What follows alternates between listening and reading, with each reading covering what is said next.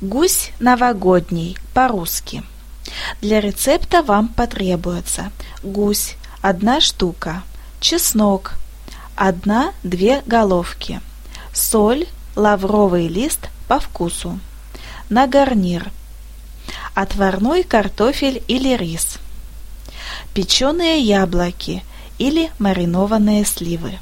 Тушку небольшого гуся выпотрошите, Острым ножом сделайте в коже много маленьких дырочек и в каждую пальцем постарайтесь пропихнуть мелко порубленный чеснок солью и перцем. Посолите сверху и внутри.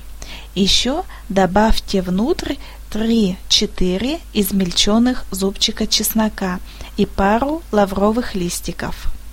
Затем внутрь тушки вставьте вымытую бутылку, чтобы тушка сохранила форму, и зашейте. Со всех сторон хорошо обрызгайте тушку уксусом и оставьте так на полчаса, чтобы пропиталась.